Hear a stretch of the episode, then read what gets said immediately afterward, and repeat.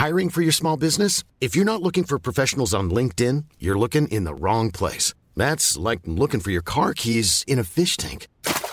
LinkedIn helps you hire professionals you can't find anywhere else, even those who aren't actively searching for a new job but might be open to the perfect role. In a given month, over 70% of LinkedIn users don't even visit other leading job sites. So start looking in the right place. With LinkedIn, you can hire professionals like a professional. Post your free job on linkedin.com slash people today.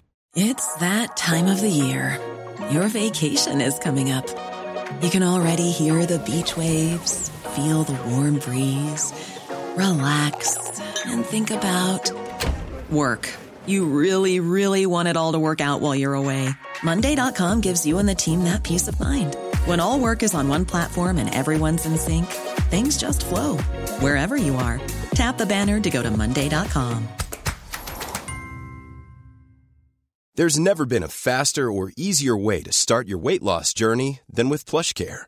PlushCare accepts most insurance plans and gives you online access to board-certified physicians who can prescribe FDA-approved weight loss medications like Wegovy and Zepbound for those who qualify. Take charge of your health and speak with a board-certified physician about a weight loss plan that's right for you. Get started today at plushcare.com slash weight loss. That's plushcare.com slash weight loss. plushcare.com slash weight loss. This podcast is brought to you by StarCharge, the largest EV charging manufacturer in the world, and is also a provider of residential and commercial battery storage and microgrid solutions. And Kempower, the reliable, quick, and scalable EV charging solutions for everyone and everywhere.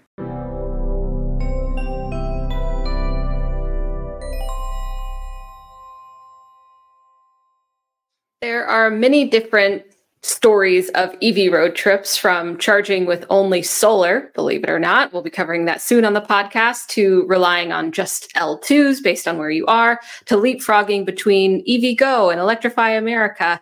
And most of them, honestly, aren't that simple in terms of EV road trips. They're not that easy. And usually they come along with a story about an issue somewhere. And hopefully that's getting better and better. We've seen it get better and better. And I'm not here to be a negative Nancy and by any means, but we're just observing what's true for EV owners and EV drivers. And a lot of us love to road trip. One thing that seems to be a shared experience is that folks who road trip Teslas have a generally easier time, mostly due to the expansive Tesla supercharger infrastructure throughout the world, actually. And they have 50,000 superchargers all over the globe. But what happens when the CCS chargers save the day? Fill in the gaps or maybe even charge faster than what you'd get when you rely on the Tesla supercharger network. Welcome back to the Out of Spec podcast. I'm your host, Francie, and I am joined by my friend and colleague, Ryan. Welcome. It's great to be here. I'm excited to talk about this road trip, although it was not the most exciting thing, which honestly is kind of a good thing when it comes to EV road trips. I think that's true. I think the general understanding with the Tesla road trip is like it might not be that exciting. And maybe you, I mean, I personally only want my road trip to be exciting in ways that I am confident I can handle. And hopefully it doesn't have anything to do with actually getting there, but maybe running into something interesting along the way, like the adventure of life. And maybe one day the EV charging public infrastructure story will be something of the past, but today it's very, very much the present. So we did want to talk about your recent road trip that you took over the holidays, which I'm sure is something that a lot of people did, a lot of our listeners did as well, and how you actually needed charging along the way, but found that the CCS network was perhaps the most optimal option for your needs, which is maybe not something we always hear about. So first off, tell me what were you driving and where did you go? Absolutely. I have a Tesla Model 3 rear wheel drive, and I was taking that with uh, my girlfriend and dog. We were driving out to Southern California to visit our parents. Uh, it was really nice. It's about a little over a thousand miles each way. And the main stretch that I really want to talk about is the stretch between Grand Junction, Colorado, and then Salina, Utah. And over that stretch, I thought it was really interesting because technically speaking, you can get through that stretch faster if you're using CCS infrastructure. But before we get into that, I do want to talk just a little bit about the basics of the road trip. And those are that it was just a really nice, easy time. It's a two day trip for us. Uh, a thousand miles is a pretty long way to go in just one day. So we split it up into two days. and that makes it really manageable. Uh, if you can, it'd be great if we can pull up some of the information about what that driving was actually like. Totally. And so we're pulling this up, and this is TeslaFi, right? So, Ryan, can you start by explaining to folks who may not have a Tesla or may not be as mm, data oriented, loving data, tracking other stuff as some of us are, uh, about what TeslaFi is and why someone would want to use it? Certainly. TeslaFi is essentially a paid subscription service that gives you all of the data information you could ever want about your Tesla. And for someone who's into data like myself, it's great. I love it. And for people who are just want to have a car to get them from A to B, not very necessary. However, it does give us a lot of really great information about driving, efficiency, charging, all these different metrics. And I'd highly recommend it if you have any interest in learning about this data. But what we have here is essentially a look at what this drive was like. You can see right here, this is a drive. I used 89% in three hours, 19 minutes, drove 205 miles, and ended up in Parachute, Colorado, where I charged for five minutes. Of course, you can take the time to look through all this information, but the main thing I want to point out is down here at the bottom, it's got some highlights right here. Nine hours of driving and then four charging stops. There's actually a fifth one that it didn't count because uh, it was on uh, CCS network, not Supercharger. However, as you can see, the charging stops were all about at most 25 minutes. And this was consistent for every day of the trip. Charging stops were between 10 and at most 25 minutes. And I found that to be honestly really manageable, really totally fine to work. It's about an hour and a half of driving and then 15 ish minutes of charging. And that works really well with two people driving and a dog. The dog gets to get out, go to the bathroom, and do all that stuff. Mm-hmm. Uh, so, overall, just a really smooth experience. So, I think this is one thing that a lot of uh, people think about is how long is the charging stop going to take? And I know that I've had longer stops that just kind of tick by slowly. And then some longer stops that I use well and they don't seem that long. So I think sometimes our perception of how long they take take can change based on our mood, how the trip is going, how long we've been behind that darn wheel. And having something like this to really quantify it is really useful. And also I do love a lot of people I mean I think it, it's definitely seeing the bright side of things. If you just want to stop and go, you know, not have really long stops. But like, you know, in the new year, people are trying to improve themselves. And to, if you're on a road trip and you have to get out and stretch or walk around or, I don't know, play some Sudoku to get your mind sharp again, these stops, I think, can really be incorporated into your lifestyle in a way that benefits you where you don't just have to sit in the car but you can do something for yourself so also i wanted to mention that TeslaFi you said it was a month or a, a paid uh, service, and it seems it's pretty cheap. So it's either five dollars a month or fifty dollars a year if you do the annual thing. So I think that was something interesting to reference because even if you're not super not not sure how much how much you want to invest in tracking all of this it doesn't seem like a huge upfront investment so one question i have just before we get into more of the data is how much of this are you putting into TeslaFi and how much is it tracking itself 100% is automatic. I've never entered any data myself. So that's really cool. Completely hands off. It's really nice. Yeah, I love that. And then I think it can really, um, especially if someone's on the fence about whether or not they want to do the EV because of the EV road trip lifestyle or whatever it is, you just have hard facts to show them. Well, this is how I drive, this is how I charge, and I'm here and we're having our family time. So, you know, you could do it too. yeah, it's it's certainly very manageable. And like we said, the charging stops are something that you do have to adjust to when you get an EV, but it it's really nice, honestly, being able to just take a moment to t- step out of the car, stretch a little bit. Sure, it might not be possible to go a thousand miles in a single day, but I'm not that interested in doing that, to be honest, even in a gas car. So I, I know I've done that. how it works. Exactly. Yeah. I've done that at, like maybe once or twice when I really just had to send it. But most of the time, I like to break it up. And if you're going to be seeing different parts of the world by car, I think it's a great opportunity to pull off and see something cool and weird and observe something along the way. But I do know that sometimes people just have to send it a thousand miles. But mm, I don't think it's really the best for us. So you drove from Boulder to S- Southern California, and this route, in terms of how it was outfitted with charging, it seems like so far pretty good. You you only charge for five minutes at one point, so that means that.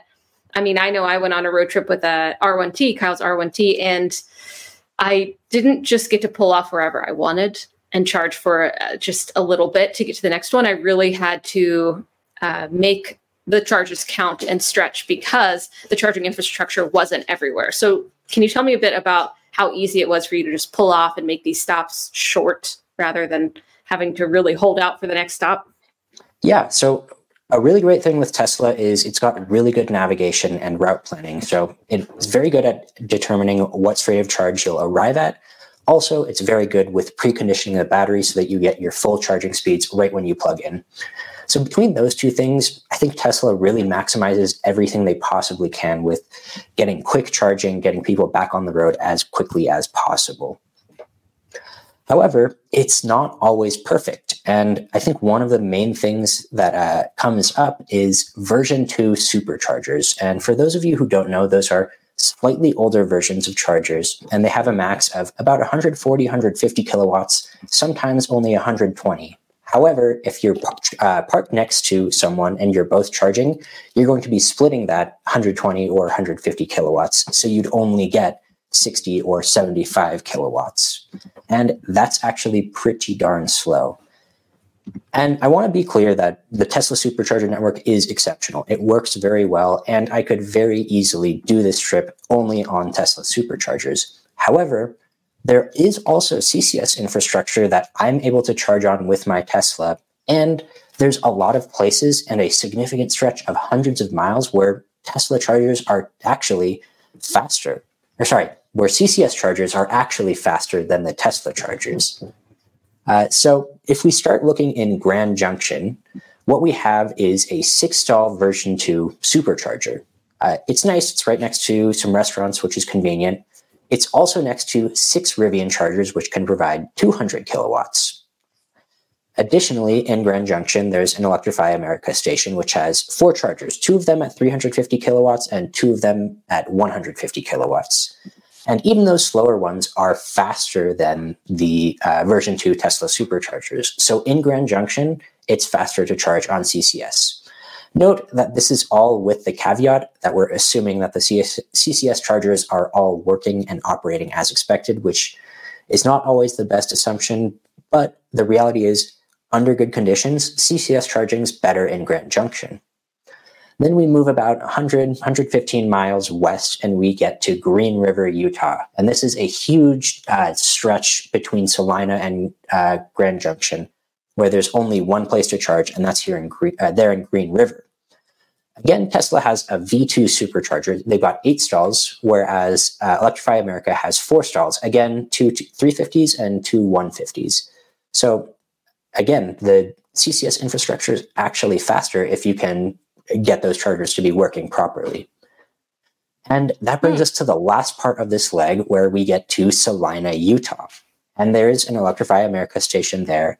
It's great. I love that one. It's one of my favorites, actually. It's right off the highway. There's a nice love stop, uh, good bathroom, and two 350 chargers, 200, two 150 chargers. So very fast. The only option you have with Tesla is to go about 15, 16 miles further down the road, further off the highway. There is a version 2 supercharger with four stalls, and that's 120 kilowatts, and that can be split. So, in my opinion, way better to go with the Salina stop than uh, 15 miles down the road with the Tesla supercharger. So to me, that's about two ish, more than 200 miles where it's a lot faster to go on the CCS infrastructure than the Tesla infrastructure. And of course, that can change. And there are some of the caveats, like there are fewer CCS uh, charger uh, cabinets and cables that you can plug into, and CCS is known to have some issues. But in my experience, I'm okay with that. And I took a risk and I charged on CCS Network Electrify America several times on this road trip. And it worked great. It was, uh, in fact, more convenient and faster. It was, I'm happy that I went through with it. Hmm. So I, I feel like a lot of our listeners actually are in similar areas that we live as well. So I wonder if anyone else has done this stretch. And of course, if they're in the CCS vehicle, they probably just definitely take these stops that you prefer. But uh, it it seems like okay, so Tesla is there, but there can be options where you can get a quicker charge, perhaps a more convenient charge too when it's closer to being right off the highway than the V2 chargers. So I know that Tesla is everywhere, and I have to think that, of course, it's sometimes in their interest to have the V2, but a lot of the times the fast charging is what the customers want, especially when they're considering along these corridors. So I wonder, do you think like these will be updated, or do you think that this is just kind of something that maybe Tesla would look at and be like, well, there's CCS charging there that's filling in the gap. Maybe we should just prioritize other areas that we're not in? It's a really great question. And to one end, I think they're doing something a bit questionable to me. So, as I mentioned, there is that Electrify America in Salina, Utah. About 15, 16 miles down the road is Richfield, Utah. There's a Tesla supercharger there. Also an Electrify America station, but that's besides the point. Tesla's installing yet another charger there in Richfield, and that will be a V3 supercharger. So that will be nice, but I'm not sure why they chose there instead of Salina. I think Salina is a much better option because there's nothing between there and Green River. So the closer you can get to Green River, the better. Okay, understood. Were you at all uh, bummed that you had to use CCS over the Tesla supercharger network? Not at all. I mean, so the way I approached it, at least in my mind, was, you know, I'm going to get there. Period. It's it's very easy, um, and I can get there on the Tesla superchargers. It's going to be fine. Um, but hey, I can have an opportunity where in Green River I don't have to charge as long, and my next charging stop will be even shorter. So shorten two charging stops by choosing the CCS station in Salina. And to me, that's just only positive. So I, I get a faster charging stop, a charging stop that I prefer, and sure, is it a little bit more inconvenient to activate an Electrify America charger compared to just plugging in with Tesla? Yeah, sure, but I, I, don't really care that much about swiping an app on my phone, and I'm more than happy to make that sacrifice to have a good charging stop. That's good. So in general, you you know you had to charge on the CCS chargers, or you opted to because it was a better option, and no issues. They charged just fine. No problems. Uh, I mean, full disclosure, I did have an issue where I forgot to update my payment method. So uh, once the balance ran out, I had to uh, change the payment method, but that's my fault. That was not yeah, America. Yeah, a bit more on you than the network, which is great. We love that. Another point I'd like to make that you mentioned is a lot of these are V2 superchargers along this specific route on, on I 70. And that's actually going to be a problem going forward because, as we know, Tesla has opened their supercharger network so other vehicles, mm. other manufacturers can charge on their network. However, it's not possible for them to charge on V2 chargers. They have to be V3. So there's mm. no option for, say, a Ford or Chevy driver who wants to use the Tesla supercharger network. It's just not an option on this stretch. Oh, that is a really interesting point because, of course, we're going to have to see how the rollout of NACS everywhere, the integration of all these EVs onto the different networks, especially the Tesla supercharger network, works. But knowing that only the V3 and the V4, when it finally, you know, hits the roads, comes out, that um, those are the only ones available. So then that would alter, if this was like your normal route, that might mean that you would have to opt for a different the V2, I mean, if the CCS was full and there's enough to make a queue at those stations. Yeah. Yeah. So I, I do think that, especially right here on this stretch, uh, I mean, I have a lot of experience driving this this route. And to me, it's pretty obvious there needs to be s- some improvements, especially for CCS vehicles along this stretch. And I hope that's coming soon. And additionally, my thought is that this is not a unique case. I find it hard to believe that this is the only stretch of highway in America where there needs to be improvement on both CCS and Tesla infrastructure. So yeah, I don't think there's this is a unique case. No, odds are low that any stretch is really quite perfect, I'd say. Um, there's, I think there's, yeah, spots as just like this where one shines brighter and is stronger and better for the driver than the other. So this is of course, along the way that you're driving and you're getting this fast charging that takes you to your next stop. And one thing that is that I've encountered is that I plan to go to a hotel. It was supposed to have charging, but I get there, some are taken, and then the one that's left is broken. And there's nothing that I can do. And luckily, I'm not at zero or negative 1, so I can get up and charge in the morning. But how was the overnight stop for you? Yeah, I, that's a great point. And I love overnight hotel charging. That's something I specifically look for every time I'm uh, doing a road trip like this and, and spending some time uh, driving. It's just so nice to have the peace of mind to wake up in the morning with a full charge, preconditioned battery, just ready yeah. to get on the road, not have to worry about 40 minutes of charging, anything like that. So one of the things that's really nice about having the Model 3 rear wheel drive is that it's got a relatively small battery and it's extremely efficient. Mm-hmm. And what that means is that pretty much 100% of the time, if I can get to a hotel that has charging, I'll wake up in the morning with a full battery. That may not always be the case with cars with bigger batteries. For example, the, the Rivian might not be able to get to 100% after just a night of charging. That's true. Yeah, I think you can get some charge, but maybe not all the way. Do you charge to 100%? Yes, I also have the uh, rear wheel drive, which has a LFP battery, so a lot less sensitive to being charged to 100%. percent mm hmm In fact, they encourage a 100% charge once a week, right? Yes, for calibration purposes. Exactly. So, okay, that's nice. Not only do you have the smaller battery, but you can actually charge it to 100%, which a lot of people do, I think, anyways, especially if they don't really know that that's not the best thing to do. So, you can wake up and get out of there and go for a while along your road. Yes. Yeah, I can get a solid, easily uh, well over 200 miles on highway going 75, 80 miles an hour, which is really nice.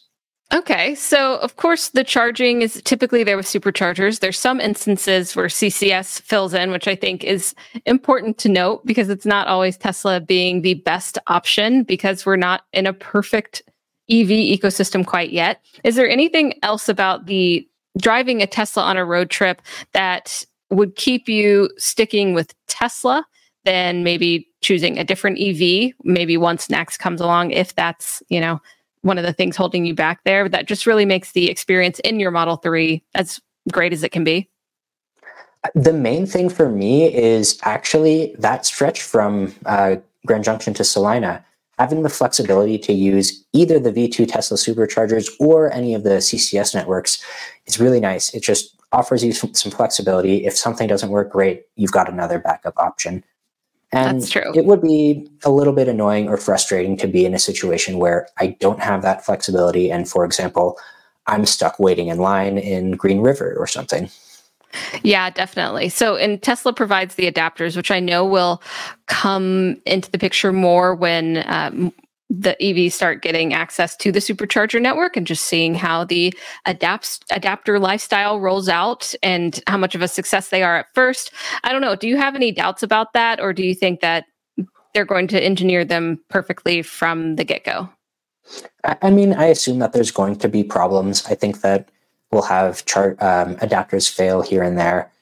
I I don't want to uh, jinx it, but I think it's unlikely any cars will just get totally fried while plugging in. It's a very rare occurrence that that ever happens. Yeah, um, definitely. I think I think the biggest thing is that people only get access to the V3 superchargers, and that's going to throw a lot of people off. And I think it might be lead to some pretty unfortunate situations where people are kind of stuck and we're planning to use a charger that they're mm-hmm. not able to charge on. Yeah, and that just really puts an emphasis on whatever head unit or app that is non Tesla drivers are using to access the Tesla network being just very particular with the information that it gives its drivers so they don't show up to a charger one that won't work for them um, which would just totally ruin the experience, which people do all the time. They just navigate somewhere and for whatever reason, the charger's not going to work for them, but at least hoping that it's only leading them to chargers that are actually compatible with their vehicle. Yeah. Certainly. I mean, I've seen plenty of instances of people in a CCS car, like currently driving up to a Tesla supercharger and like, oh, how do I plug this in? Yeah. And, you know, hopefully there's more education and people will start to learn a bit more, but I think it's definitely, at least for me, a serious concern. Yeah, I I agree. Um, so what about the you had said something about the auto steer that came on after the holiday update driving your Tesla. Can you tell me a bit more about that? Of course, yeah. So Tesla oftentimes or always releases a update around late December that usually has a lot of features, a lot of improvements, uh, a lot of changes. Uh, okay. This year, there were a lot of really cool things, uh, upgraded park assist, and one of the big things was a lot of changes to their auto steer function.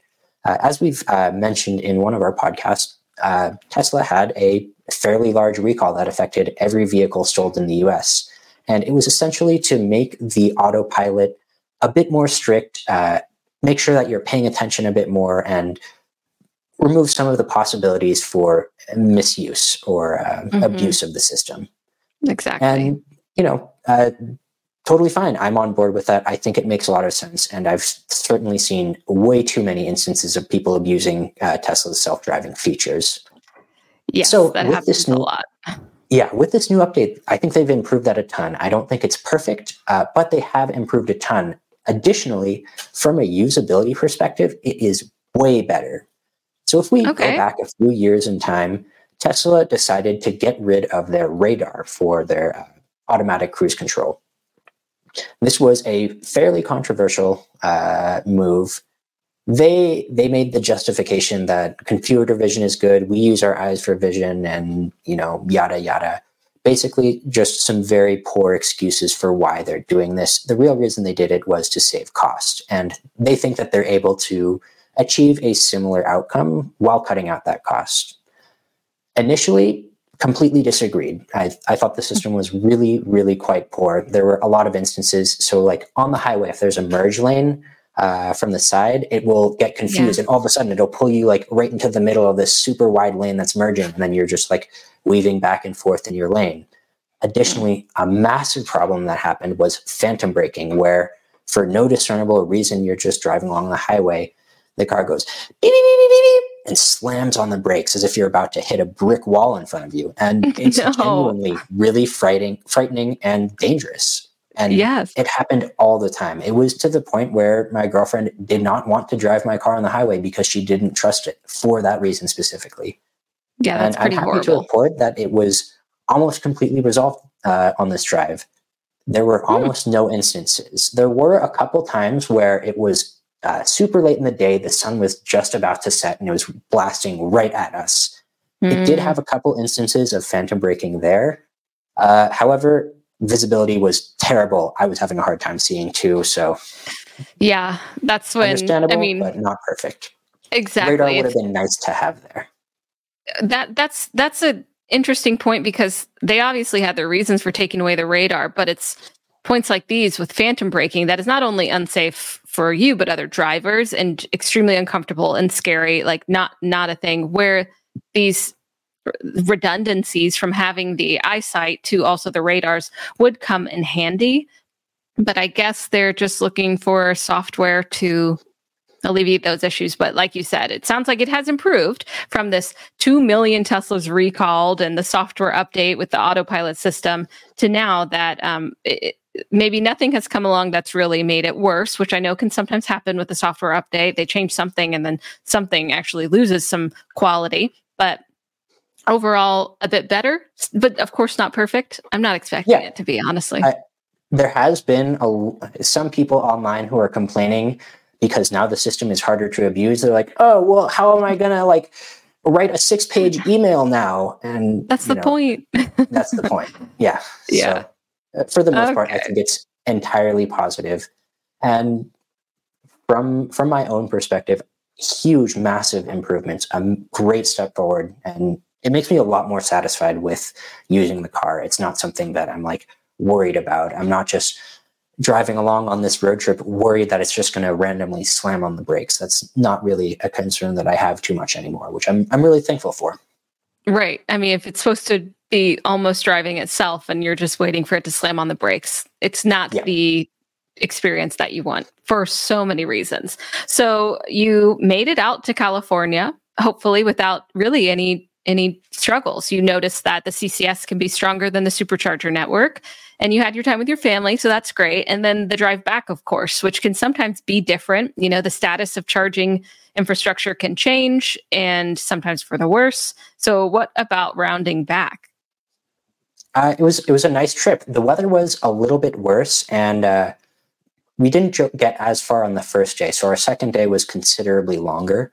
Uh, however, mm. it was overall still under 12 hours total from when we left to when we got home. So That's very good. manageable. Again, yeah. I think our long, longest tr- charging stop was again 25 minutes. That actually again happened in Grand Junction, and that was the worst charging stop that we had. I had to wait for a few minutes, not too long, but then I plug into this V2 supercharger, which again, because it's full, I'm sharing that power. I'm only getting about 55, 60 kilowatts so it's very slow charging there. Mm, um, mm-hmm. And I just topped up enough to be able to make it to the next charger down the road. Right, which is really truly the strategy to take with the EV charging infrastructure as we have it now. If you're if you have enough just to charge shortly to get to the next stop, that's great. Sometimes the length that it takes to get to the next one is longer than we'd hope. So you said something about the weather and that that shortened your day. Was that because you didn't want to drive in bad weather or because the efficiency of your EV was affected by the weather? Uh, actually, uh, so the first day we had a, a shorter day because we spent a few hours watching Michigan football play Alabama in the Rose Bowl and win to go to the national championship, which we won. Uh, so yeah, we just had a shorter day since we were uh, out watching a, a, bit of football there. Uh, Congratulations. That was the reason thank you. I worked so hard. Um, no, but it was it was a, a, a really nice time, and even though we had to get almost 700 miles that second day on the way back, and the temperatures were cold uh, down to like 10 degrees at some points uh, going over the Rockies, it was okay. Efficiency was okay. Charging was fine, and, and the biggest hiccup was, like I said, there in uh, Grand Junction, where I had to wait like two or three minutes and then didn't get very good charging speeds. Yeah. Well, sometimes that happens, doesn't it? Um, and then you're kind of going downhill at the last part, right? Which is yeah. hopefully good too. It's really nice. Uh, it's it's a big climb up and then a really long uh, way down. So you get to the top and you're at like 15% state of charge. You're like, geez, I got to go 90 miles. How is this going to work? And it works out. Nice, good. Just can I know that of course you can do that really easily in an ice car, just coast down the hill. So I'm glad, of course, that it transfers over to an EV, which of course makes sense. And I've done that drive before too. It really is a climb until you're coasting down, and it's it's pretty beautiful too. Grand Junction.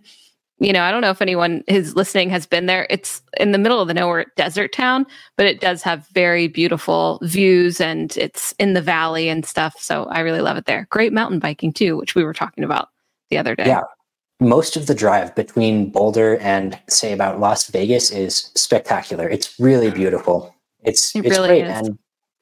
And oh no, I'm forced to stop and take a moment to look around at this incredible scenery. It's not the end of the world. No, it's not. It's all about perspective. I mean, in everything in life, but especially if you're going to adopt the EV lifestyle, there are many times when you can get frustrated if you want to, and it's probably often valid. But uh, yeah, you just do have to, like I've said before, treat it as an experiment and an experience that you are taking part in as we transition to an electric transportation system. For, for, for this trip, I know you've done a lot of EV road trips. The Tesla road trips typically aren't very exciting, but would you do anything differently than next time? Honestly, no. The only things were just really small things like remembering to uh, change my payment method for Electrify America, so I didn't sure. have that hiccup. Uh, yeah. No, I, I'm really happy with how things went. There were no real problems, and things things went as smoothly as I could reasonably expect. So uh, that's pretty good. Do you have another yeah. road trip planned soon? Uh, not immediately, but I'm sure we're probably going to be doing a race to Vegas at some point, and hopefully some more out of spec road trips as well. Yes, my fingers are crossed that I get to be a part of that. I would love to do that, even if I'm in the passenger seat, but I'd love to love to do that get the whole team together which i think is really fun for the audience to see as well and to have direct comparisons to evs as we do this drive and i, I was reading one comment that was like um, I was on a race to Vegas thing of ours that we'd done, and someone was like, 72 miles per hour. How is this a race? And it's like, well, we have to make it to the next stop. you have yeah. to sometimes go a bit slower. It's it's not the cannonball. Yep. So, yeah. It, yeah. It's different. It's different. But we love road trips. EV road trips are totally possible. And I love being able to take lessons learned from EV owners and EV drivers who have taken road trips and share them out so that people can find little tips and tricks along the way so I would love to hear from the audience. If you have a Tesla, have you often opted for CCS just because whether that's something in your area or it fits your needs more along your route to grandma's house, whatever it is, let us know. And of course, thank you, Ryan, for coming on to the Out of Spec podcast to tell me about your Tesla Model 3 rear wheel drive LFP battery road trip from Colorado to California and back again. It was great talking with you. I'm looking forward to doing it on the next one. Yay. Thank you, everyone, for tuning in. We'll see you next time on the Out of Spec podcast.